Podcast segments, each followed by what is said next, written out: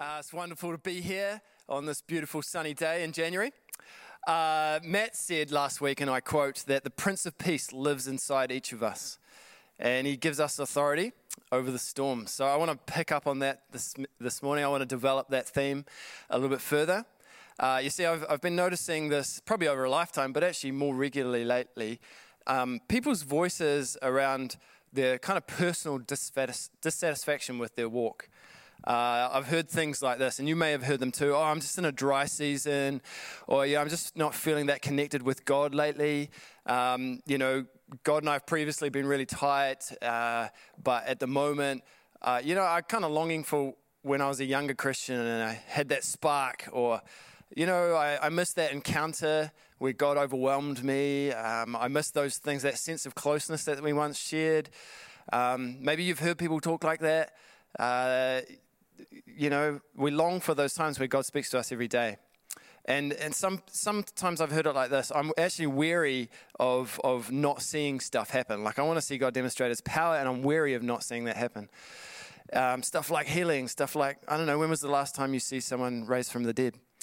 Uh, so, this is a problem, right? Here's the problem uh, that dryness. And it's not something that we need to put up with. Um, it can be different, and I really believe that there's another way. Um, and if, if you can relate to any of that, then, then I'd encourage you to listen closely this morning. I've been, uh, I've been listening to this guy, Brother Lawrence, um, this dude I found online, and uh, I have a brother in law, Brother Lawrence. It's not him. Um, he's a good singer, worth listening to, but it's not him. Um, this guy was born in like 1610 in France, and uh, he, he went through like the 30 year war, you know. Um, he sustained some sort of fatal, no, sorry, near fatal injury um, to his sciatic nerve, and it left him just crippled, essentially. He was in chronic pain for the rest of his life. And I don't know about you, but I've slipped a disc in my back before, so has my wife. And that pain, you know, like it makes everything in life challenging, right? It's hard to deal with, it makes you irritable, uh, you get short fused, uh, it makes you kind of, I, I, feel like I turn to the flesh. It seems that much closer. Um, I'm not that great to be around, to be honest. And uh, there's this kind of lingering discomfort. Uh, it, it, drains your energy. And um, you're just that much closer to spitting the dummy, you know, like throwing your toys out of the cot. And well, this dude, like, he, he lived in this life of chronic pain. And yet he, um, he decided to enter into mon- monastic life and he spent a period of time out in the wilderness and uh, like the desert fathers, you know, very self uh, self deprecating guy. Anyway, I mention him because the title of my message this morning is Practicing the Presence. It's taken from a book that I'd urge you to read or, or, listen to. You can listen to it on YouTube, like I did. Um, and he says in it, this is, a, this is a quote from one of his letters anyway. Listen to this. It says, How can we pray to him without being with him? How can we be with him but in thinking of him oftenly? And how can we think often of him but by a holy habit which we should form of it? You will tell me that I will always say the same thing, and it's true, for this is the best and easiest method that I know. I use no other. I advise all the world to do it. We must know before we can love. And in order to know God, we must often think of Him. And when we come to love Him, we shall then also think of Him often, for our hearts will be with our treasure. I love it. It's rich language, um, and some of it sounds a bit foreign to us, but I love this guy's heart for intimacy with God and to know Him and be known by Him personally. So he's this real humble dude. He actually ends up uh, living this monastic lifestyle. He's in the kitchen and he's repairing people's sandals. So, real mundane work, um, kind of ordinary, nitty gritty. But the beautiful thing that this humble guy, you know, exudes in his life is power and authority that came from this one place of intimacy, personal history with God. He knew the presence of God. See, so awesome. And I, I can seriously encourage you to listen to his stuff, but I want to contrast this right now to an Old Testament example. I want to contrast this. I want to compare it to Daniel. You guys know the story of Daniel. So, this is an example, and I hope that in comparing the two, it'll unlock some keys for you this morning. Uh, unlock how to get out of dryness, how to continually dwell in the presence of God. So, you know the story of Daniel, right? Um, I'd like to compare him to, to Brother Laurie. Uh, they're kind of similar um, in their pursuit of the presence of God. But so anyway, uh, Daniel is under the rule of Darius. Um, Daniel is positioned as one of the leaders of like 40 provincial governors in ancient Persian Empire, right? And so uh, it is that Darius was going to be given rulership over all 120 governors, and the other two uh, leaders that had that role currently is going to be taken off them. So they were looking for like ammunition in his life, a way to sabotage his leadership. And uh, essentially, we find that all they could see in his life was that he followed the law of God. So they plotted and schemed to somehow undermine him. And they tricked Darius into declaring an irrevocable decree that for 30 days, uh, he, Darius, was the only one that could be worshipped. And anyone that violated that would be thrown in the, the den, the lion's den. And so, uh, I don't know, here's my question of you. I ask this of myself. How many of us would slip through 30 days? You know, without prayer, without worship or scripture or practicing his presence. You know, I mean, they were watching Daniel privately. But even if it was just in a public way, a publicly notable way, do you think that you'd slide under the radar? Anyway, I asked myself that, but you know the end of the story that Dan eventually goes into the den and God sends his angel and shuts the mouths of the lions um, this pagan king Darius, he's almost interceding on behalf of uh, Dan because he loves him so much. He wants him to be all right. But um, you, you notice that Dan comes out of that den unscathed, and he can honestly say of this himself. This is what he says of himself. He says this, man. He says that he was found innocent in the sight of God. Like, what a cool statement. Oh, that he would say that of us. I mean, actually, that is what you possess. That's your position as a believer. Anyway, Darius, Darius announces this decree in Daniel 6, 26 to 27. And um, in every part of my kingdom, people must fear and revere the God of Daniel. He says this, listen to this. He goes, For he, this is God, he is the living God, and he endures forever. His kingdom will not be destroyed. His dominion will never end. He rescues and he saves. He performs signs and wonders in the heavens and on earth. He has rescued Daniel from the power of the lions. Such a remarkable um, story and testimony. But here's the thing that's actually the most remarkable of all. Here's the thing that should impact us was that the Holy Spirit did not reside in Daniel. Yet Daniel had this intimacy with God, and it gave him boldness and the power of miracles in his life. But you see, under the old, you would be right in saying that the Holy Spirit, well, the presence of God, he came and went. He comes and goes. If you look at Samson, you look at the prophets, you know, like they were powerful, they had prophetic words when the Spirit came on them, and then the rest of the time they were ordinary dudes struggling with ordinary stuff. Can I, I can't hear God's voice. I'm trying to find direction. Where do I go? Um, they weren't able to practice the presence as our man, Brother Lawrence, can, and you and I can. So if you study um, the etymology of the temple, this word, the temple, that flows throughout Scripture, it's kind of like a theme or a motif. Uh, you can start to see that there is this shift in the presence of God. Like He's always uh, God is always within us now as believers, as spirit filled, born, again believers. The fullness of the Holy Spirit resides in us, in every believer. And if you follow that temple story, the temple motif, that picture throughout scripture, you can quickly, uh, you realize that it was always God's intent. It was always his idea from the very outset of creation, that it was his best to take up residency within the human spirit.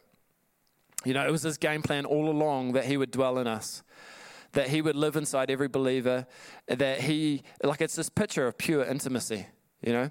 He loves so much that he would keep on wooing you throughout history, uh, from the garden onwards, that after the fall, he would time and time again uh, pursue you. You know, he walked in the cool of the garden, and now he wants to be, in fact, closer than that within you. See, I, uh, I got married, I don't know, 15 years ago in next week. Um, and Liv and I uh, kind of did some long distance when we were early married. But the point of marriage is to be together, right? Like I fully missed her. I missed her smell, I missed her touch, I missed her the expressions on her face, that subtlety of communicating when you're there together with one another. You know that you, you pick up on somebody's body language, um, so much more stuff. That her presence is what I longed for, and all we had was MSN back in the day. Uh, thanks. Um, but you know that actually you and I are married to Jesus, and that uh, we're his bride and that he's the groom and his presence is always accessible. There is these things called theophanies in Scripture. Uh, it's the appearances of God, essentially, where God appears to humanity. It's his self revelation. And there are occasions where he visits and he kind of turns up on the scene of human history. And you think about the divine encounters throughout Scripture with Abraham, with Moses, with Joshua, you know, um, in the bush, the pillar of fire, the, the pillar of smoke, the mountaintop experiences, the, the, all that, the heavenly staircase, uh, the angel of the Lord and Joshua, um, the tent of meeting. You know, God longs, and you can see this throughout Scripture, God longs for his spirit to dwell amongst us, to tabernacle amongst us. And there's this point where actually heaven meets earth once and for all. See, that same motif, that same temple uh, symbol, it finds its completion in Jesus. You know, like he inaugurated a new way. He, it, he is the conception of a brand new way of being for all humanity. We get to step into that. See, Jesus becomes like this holy home, this abode of God, and he's fully human being, having, having denied himself access to his divine nature, or his attributes rather, and yet, yet he lived and operated uh, in full surrender to the Spirit of God. Spirit of God within him. And yet Jesus was so unique in so much as like he, he never ceased to be God. But, um, but Jesus was born of a new nature you know, think about the, the theology of this that the seed of first Adam, uh, he was not born of. He was born of the divine seed. First Adam's nature is that which we all inherit, um, that corrupt seed uh, that's about self. Corrupted by self, self preservation, self interest, self indulgence, self glorification, you know, the fruit of that tree of knowledge sin ultimately. But Jesus was born of a virgin at Christmas time, and he did not inherit that same fruit. So therefore, the Holy Spirit could reside in him always, period. The Holy Spirit lived in Jesus. And Jesus became the temple. He became Emmanuel, God with us. You know, we talk about the incarnation uh, throughout the Christmas season. So he fully represented humanity, um, who we were created to be in the image and likeness of God, but, but like with the Spirit living within us. So he, he is who you and I were created to be. I don't mean like a fairly unattractive Jewish male with a beard and sandals. Um, I mean like his freedom, his wholeness, his capacity to love, his ability to bring the kingdom of God to earth. Ultimately, his residing connection to the presence of God that constant connection to the presence of God. Not this come and go, yo, yo, I'm dry, now I'm feeling good, now I'm feeling bad, and all over the place. See, Jesus made us one with God again.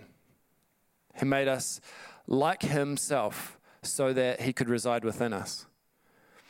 Because we all know that. Um, like man that blows my mind that he would make him, us like himself. But like we, we know what we're like without him right? Scripture says that we return to our vomit you know that there's this idea of personal depraved state outside of god. And but the holy spirit comes to live inside every believer. And whether it's before during after salvation that's not the issue there is a biblical uh, example of each one and not a pre- precedence in the favor of either. But the important thing is actually that's a free gift, and He takes the initiative, and we respond by receiving. See, after salvation, there's no conditions because of the grace of our Lord Jesus. Everybody receives the Holy Spirit and without measure.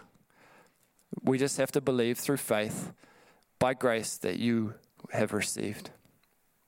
So there's no reason for that yo yo, that up and down, you know, that dry spurt, that disconnection, because actually you've received the presence of God by surrender. And I don't believe that this is for some sort of elite, some sort of, uh, you know, like subculture of holy people, Jesus plus this.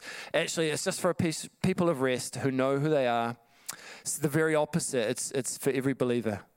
It's the opposite of uh, the special few under the old covenant, under the Daniel example, and it's actually for everybody, every one of us. And I entitled this message, Practicing the Presence, because this is where I believe the practical becomes, uh, you know, us practicing his presence becomes practical for us. This is where it comes home. This is where he brings it home. And I, um, you know, that scripture in Isaiah 64. We sing it a lot, actually, um, or we pray it. But it's the idea of, oh, God, rend the heavens, rip the heavens, and come down, you know? Because we're so desperate and we're so hungry to see more of you, um, to see the heavens open and God transform us and our nation. But sometimes we actually live in the ignorance of what we already possess. See, when you pray for what you already possess, you never actually enter into the joy of seeing it answered because you're not aware that you already have the answer. I'm to break that down, but obtaining answers to prayer and seeing breakthroughs are supposed to be a source of joy for us. John 16 24 says this Ask and you shall receive, that your joy shall be full. Your joy is some sort of priceless heavenly commodity, so much so that it was said of Jesus that he endured the cross because of the joy set before him. See, joy is the reward for Christ's suffering. In Hebrews 12, 2, it says, The Father reserved joy for Jesus as a reward to honor him for his obedience. Isn't that crazy? And so the problem is that when we continue to pray for what we already possess, if I pray for what I possess, I live in ignorance of what I already possess. I never actually get to experience the breakthrough that brings joy. In other words, we live in the dry place where there is a river living within us, and yet I'm walking in a dry and weary land. See, this is a big deal. This sounds like a big deal to me because we pray for so many things that we already have answers for. Like, how many times have I prayed, Lord, be with me today? Or go into this situation with me, or and, and yet we know full, full well that he says that I'll never leave you or forsake you. See, that's not actually a prayer that he can answer. He's already answered it. And what we're actually doing is we're praying for things that war against what he's already declared. And it's not okay because we start to fill our hearts with things that contradict what we know to be true. You see, when he said that Jesus was, you know, when Jesus was baptized with water, um, in the original language, it talks about the Father tore open the heavens and the Spirit came down.